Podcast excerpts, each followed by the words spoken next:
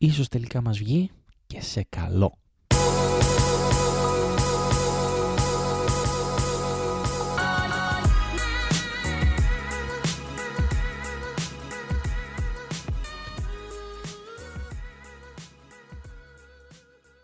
Γεια σε όλους! Είμαι ο Χριστόδουλος και καλώς ήρθατε σε ακόμα ένα επεισόδιο του Creative Mind Sessions.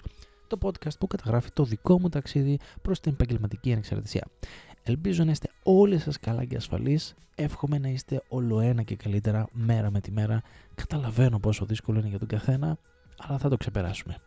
Είμαστε μαζί σε όλο αυτό. Στο επεισόδιο αυτό θα αφήσουμε πίσω, πίσω, χιλιόμετρα τη μαυρίλα που κυριαρχεί και θα προσπαθήσουμε να βρούμε όλα τα θετικά που θα αποκομίσουμε από την δοκιμασία που περνάμε τον τελευταίο καιρό. Οπότε σκέφτηκα, βρήκα, διάβασα πέντε πραγματάκια που ίσως μάθουμε όλοι μας.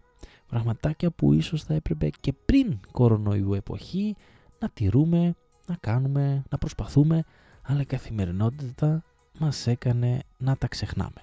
Πρώτον, κάτι που έγραψα και στο LinkedIn τις προάλλες είναι ότι επιτέλους θα ξεκινήσουμε να εκτιμούμε όλα αυτά που έχουμε αποκτήσει.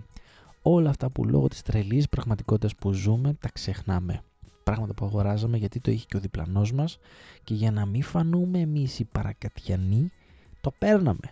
Ρούχα, παπούτσια, ρολόγια, έπιπλα, ένας μικρός χαμός. Τώρα καταλαβαίνουμε και συνειδητοποιούμε ότι τελικά δεν τα είχαμε και τόσο ανάγκη.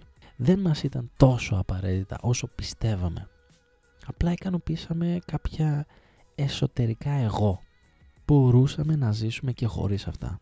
Και φυσικά ένα παράπλευρο καλό, γιατί δεν υπάρχουν μόνο κακά, ένα παράπλευρο καλό είναι και η οικονομία που κάναμε. Εκείνα τα λεφτά που τρώγαμε σε τόσο ανούσια πράγματα έμειναν στο σπίτι και μπορούμε να τα κρατήσουμε στην άκρη για αυτό που πραγματικά λένε, για μία ώρα ανάγκης. Γιατί υπάρχει ανάγκη, όπως τώρα. Για μια ενδεχόμενη επένδυση ίσως για κάποιους που σκέφτονται και μακροχρόνια, λίγο πιο μπροστά. Όχι όμως για χαζά πράγματα που θα αγοράζαμε και δεν θα τα χρησιμοποιούσαμε ποτέ, ποτέ, ποτέ. Δεύτερον, το θεωρώ αρκετά σημαντικό και επιτέλους πρέπει να σταματήσει αυτή η συζήτηση που γίνεται για αυτό το πράγμα. Είναι το να αποδεχόμαστε ότι κάποια πράγματα δεν μπορούμε να τα ελέγξουμε. Δεν περνάνε επιτέλους από τα χέρια μας και δεν μπορούμε να κάνουμε τίποτα για να αλλάξουμε τη ροή αυτών των πραγμάτων. Και θα σας πω και μερικά παραδείγματα. Παράδειγμα, δεν μπορούμε να ελέγξουμε την εξάπλωση μιας πανδημίας.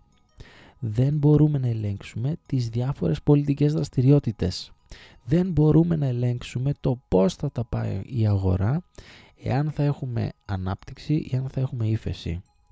Αποδεχτείτε το. Πρέπει όλοι μας να το αποδεχτούμε και να σταματήσουμε να γκρινιάζουμε και να αγχωνόμαστε και να γινόμαστε βάρος σε άλλους ανθρώπους. Πραγματικά. Έλεος. Στον αντίποδα όμως υπάρχουν και άλλα τόσα που μπορούμε να ελέγξουμε και δεν κάνουμε τίποτα για αυτά και είναι τραγικό. Ήρθε η πανδημία, μπορούμε να ελέγξουμε τον εαυτό μας και να κάτσουμε μέσα στο σπίτι.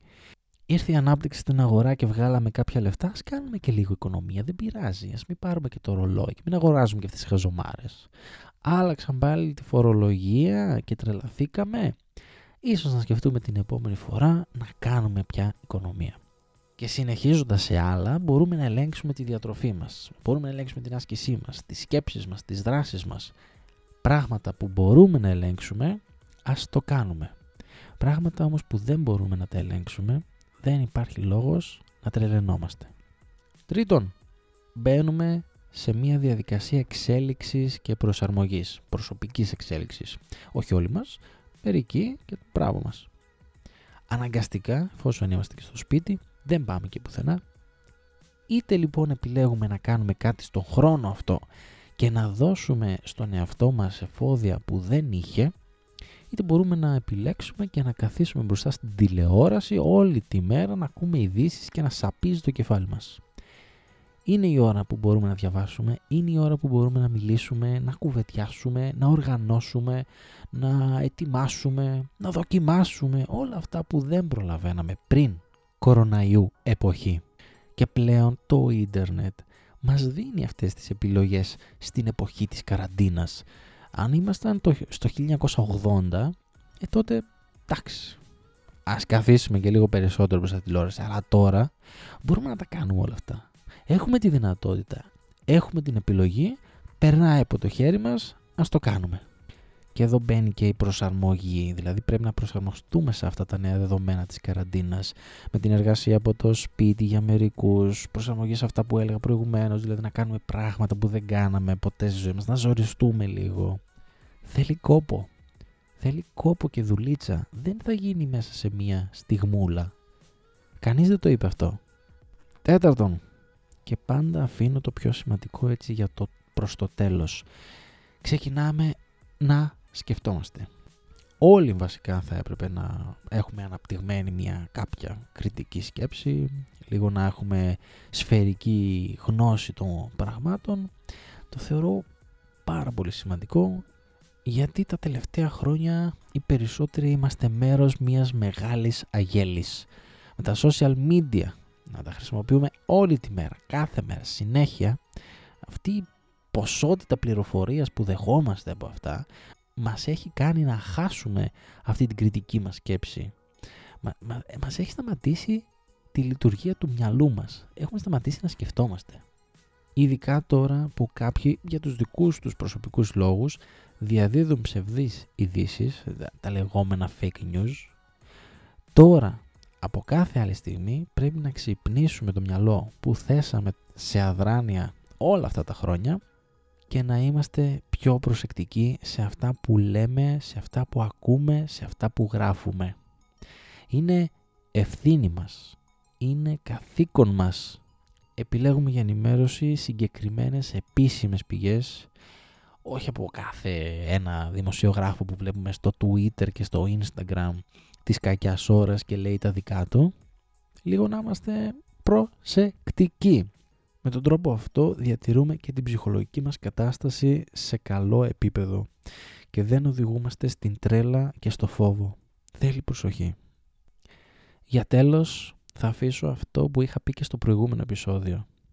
Με τόσο θάνατο γύρω μας, αναμφίβολα κάποιοι σκέφτηκαν και το δικό τους. Αυτό που είχα πει και στο προηγούμενο επεισόδιο είναι το εξής. Πόσο καλύτερη ζωή θα κάναμε εάν σκεφτόμασταν το θάνατό μας λίγο περισσότερο. Είναι καλό. Είναι καλό να σκεφτόμαστε με αυτόν τον τρόπο. Έτσι πιστεύω εγώ. Να σκεφτόμαστε ότι κάποια στιγμή όλα αυτά θα τελειώσουν. Και όσο είμαστε εδώ, ας κάνουμε ό,τι καλύτερο μπορούμε. Είναι δύο οι πλευρές με τις οποίες μπορεί να το δει κάποιος αυτό το πράγμα.